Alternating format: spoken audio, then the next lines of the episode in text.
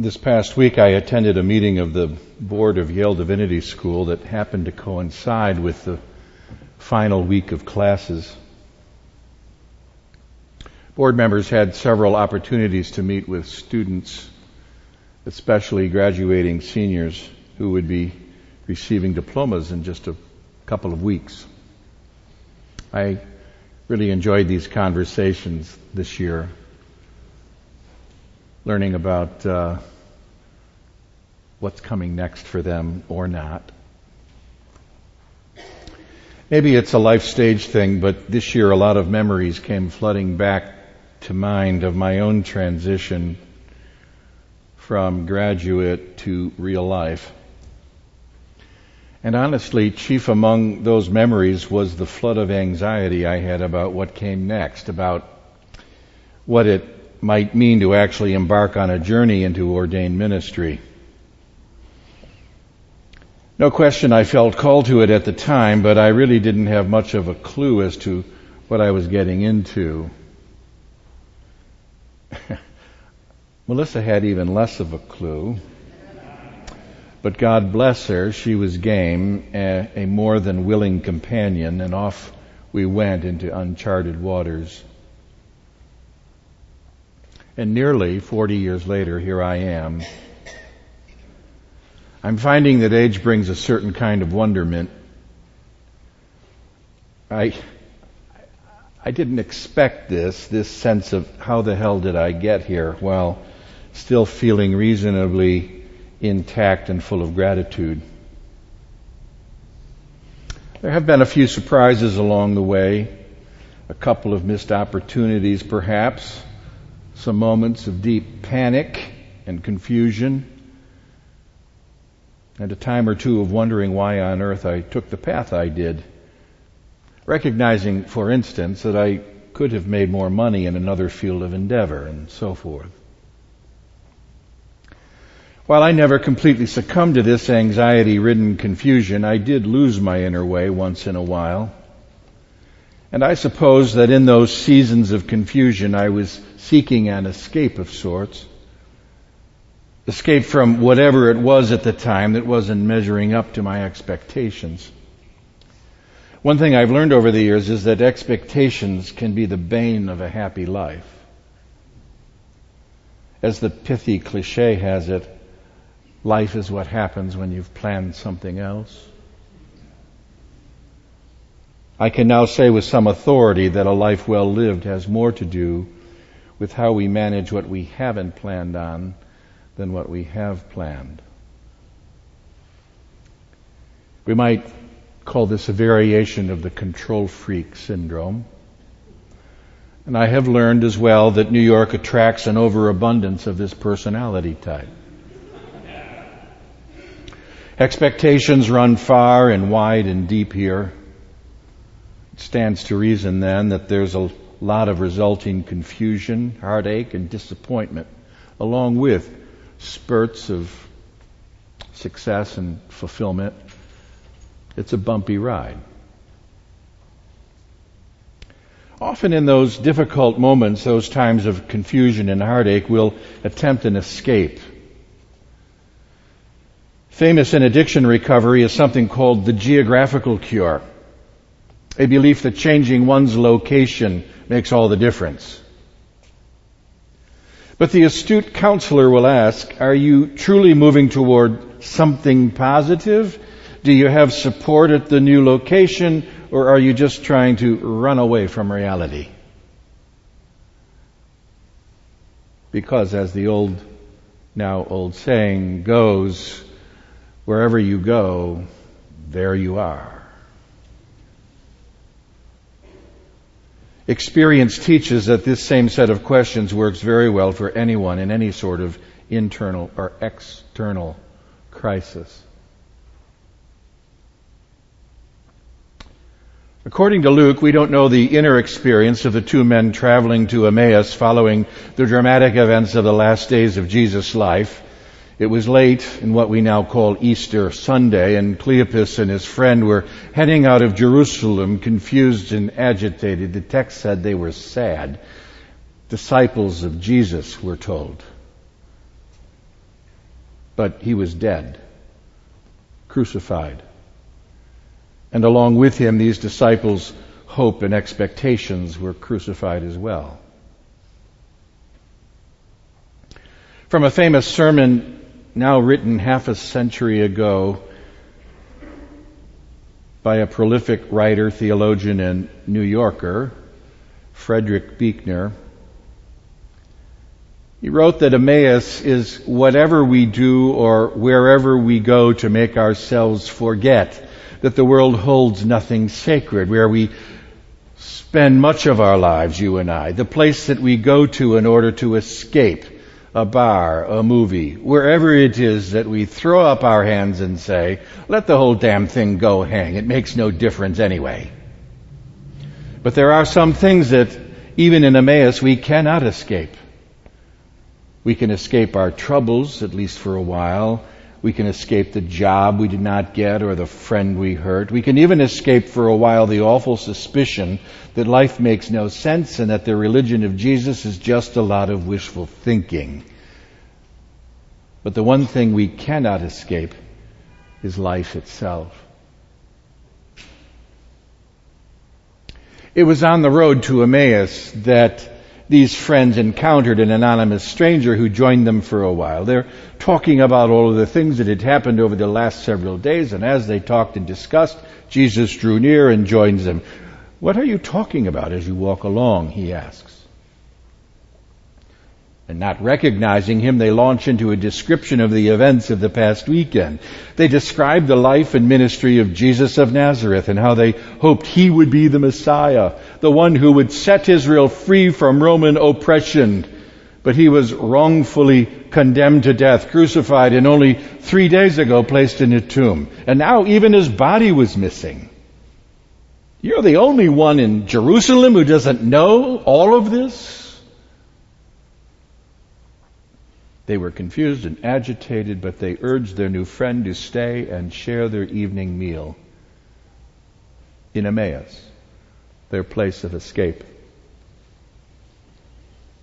And there Jesus took bread, blessed it, broke it, and shared it. And he became visible to them in giving thanks and the breaking of bread.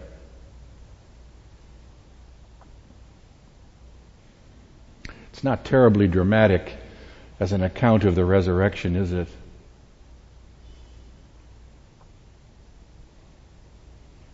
I'm thinking that resurrection has the ring of smoke and bells and whistles and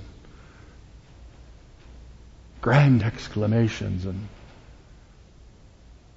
big gestures and whatnot and hoo ha. And yet here it is very small, scaled small and intimate. And it comes to fruition through an act of hospitality. Jesus was going to continue on his way, and the two friends said, No, come, stay with us.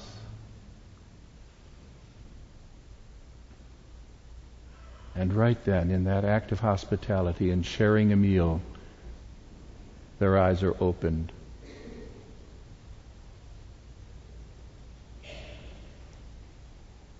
There are three different places in the Holy Land that claim to be the village of Emmaus.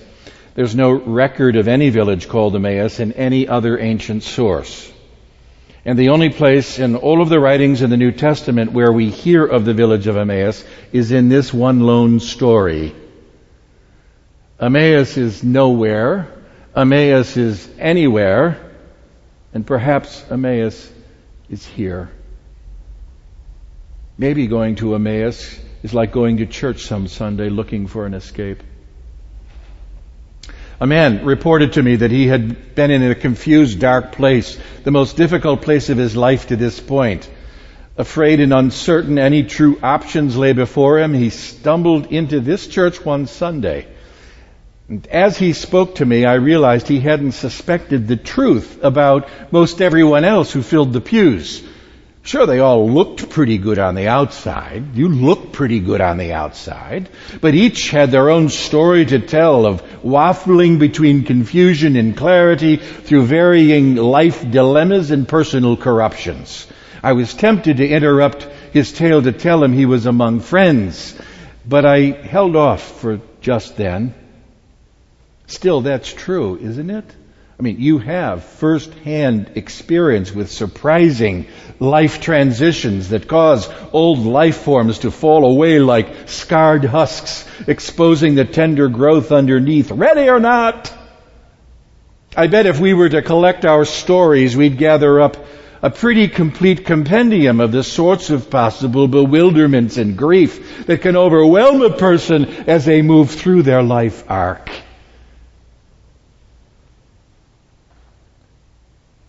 My new friend said he was stunned by the comfort he experienced by his lurching into spiritual territory.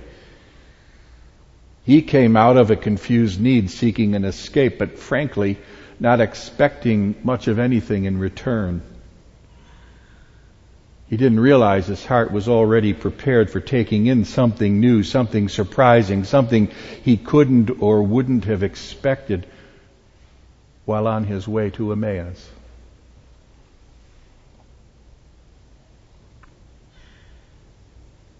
I didn't say this then, but given the season of the year, I could have said something like, well, you know, that's how it is with resurrection.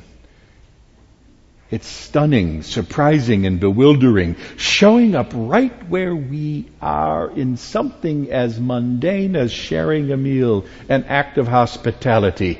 Resurrection shatters our expectations into a thousand fragments and reassembles them into something we might call real life.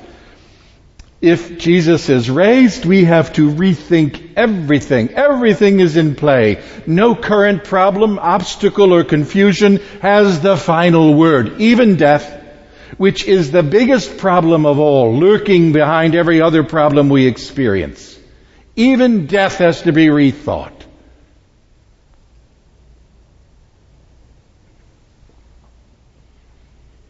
And as you may be aware from this past week's news, the beleaguered United Methodist Church has hit a wall of division within its ranks over the issue of sexual identity. It's been struggling with this matter for four decades that is now coming to a head. We've reached a decision point that will clarify within the next two to three years as the slow institutional processes grind forward. Christ Church has staked a claim on hospitality. We're modeling ourselves on Jesus with open arms and hearts that all are welcome to the table.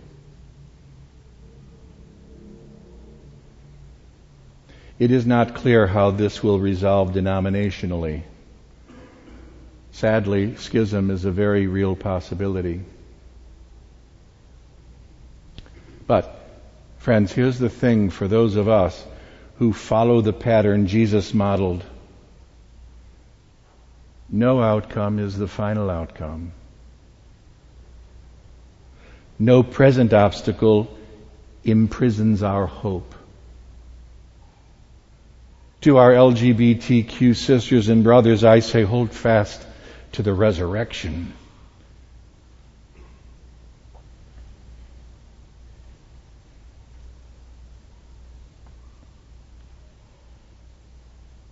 That shows up in the most unlikely circumstance.